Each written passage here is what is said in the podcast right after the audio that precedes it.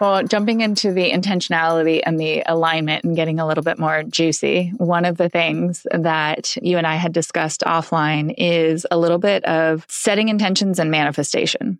Oh, How gosh. has that played a role in building a business? The conversations so, we never thought we'd have. I know. I love it. I love it. It's so fun because you can't really understand manifestation until you're seeing it happen. You can't predict it. You can't plan it out.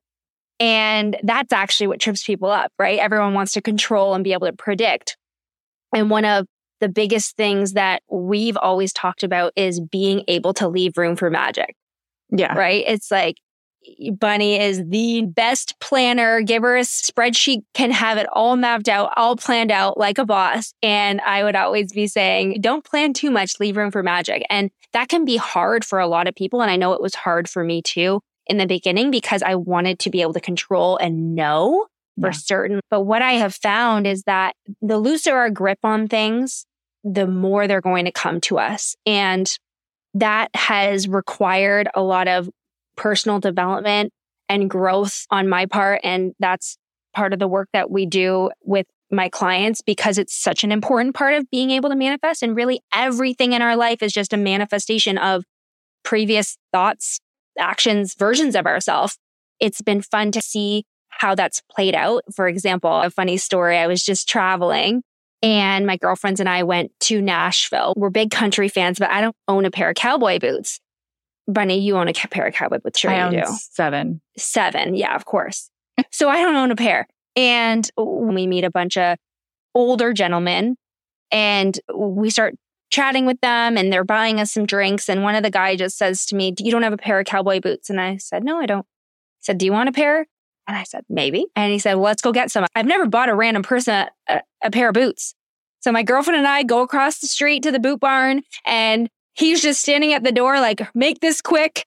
We pick a pair of shiny, sparkly boots. She says, Keep them on throws down $300 cash. We walk out and I bought him and his friends a round of drinks and we said goodbye. It's just so funny because before going, I was like, oh, maybe I should get a pair of boots. And I never did. And then all of a sudden I'm there and somebody buys me a pair of boots. And it's just a fun, it was a fun manifestation because it's so easy to be detached from something like that.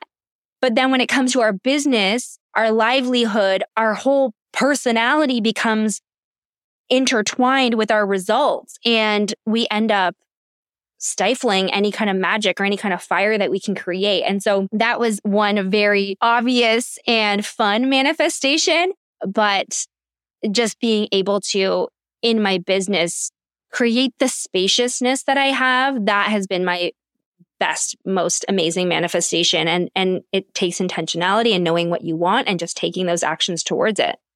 Yeah. And the clarity on like how it feels. This is something that we've talked about a lot on like how you want it to feel. Mm-hmm. You know, I don't think you had perfectly imagined sparkly cowboy boots.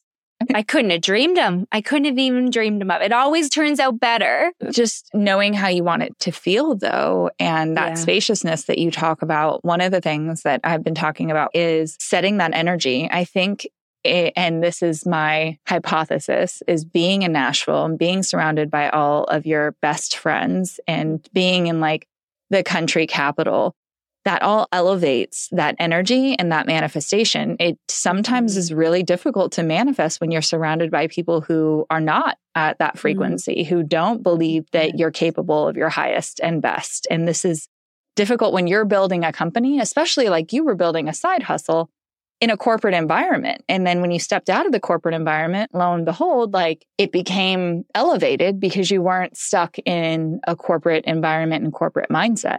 Yeah. Oh, yeah. The energy is so different. And you're so right. I love that just even going to a new place. I know you travel a ton, you love to travel. And I was actually really excited about just getting to be in the energy that I'm in right now somewhere else.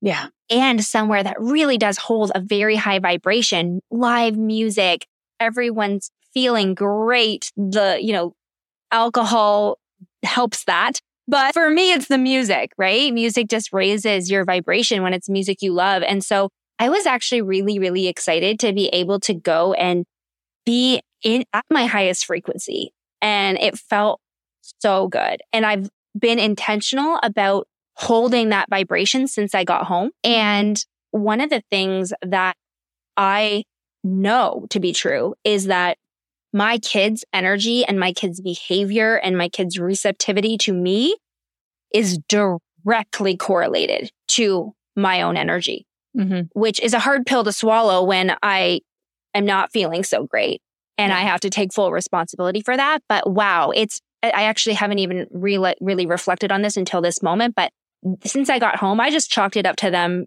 missing me which is probably part of it. But I've been home for four days now and their energy is just so great. But when I look at my own energy, my energy has been amazing. And it's fun to be able to tap into a higher frequency and then get to hold that. Yeah. And how it impacts everything from your finances to your energy to, like you said, your relationships and your family.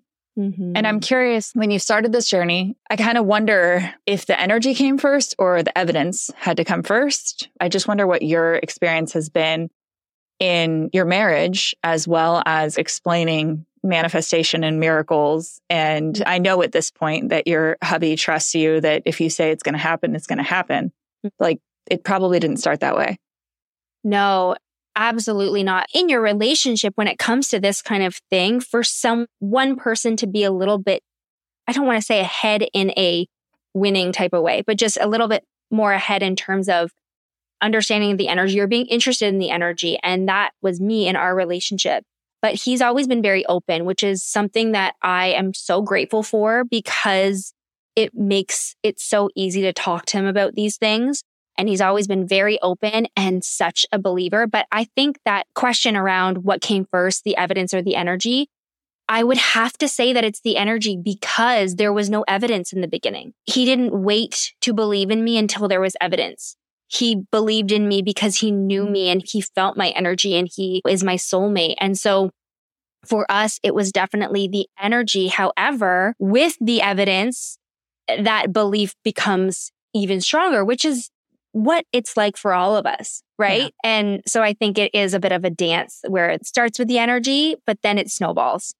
My dad reflected this back to me a couple months ago. I can't remember the specific situation, but I was having a conversation with him and he's like, it sounds like you're asking me for permission and that's not necessary. And like you said, it's a little bit of a dance. And so being able to have those people who are a full F yes to your narrative and supporting you. Personally, over the last two years, there's been a ton of things in my own life where it's difficult to hold that high vibration. And so I've seen that dance of even coming to you and being like, hey, can you just hold up a mirror for me for a second? Because I'm struggle busting a little bit. And so I think that I'm sharing that because I want to make sure that for those of you listening, understand that yes, you can go through a difficult time and still achieve everything that you want. And yes, you can manifest everything you want and still have difficult times. I think both of those mm. are true for me.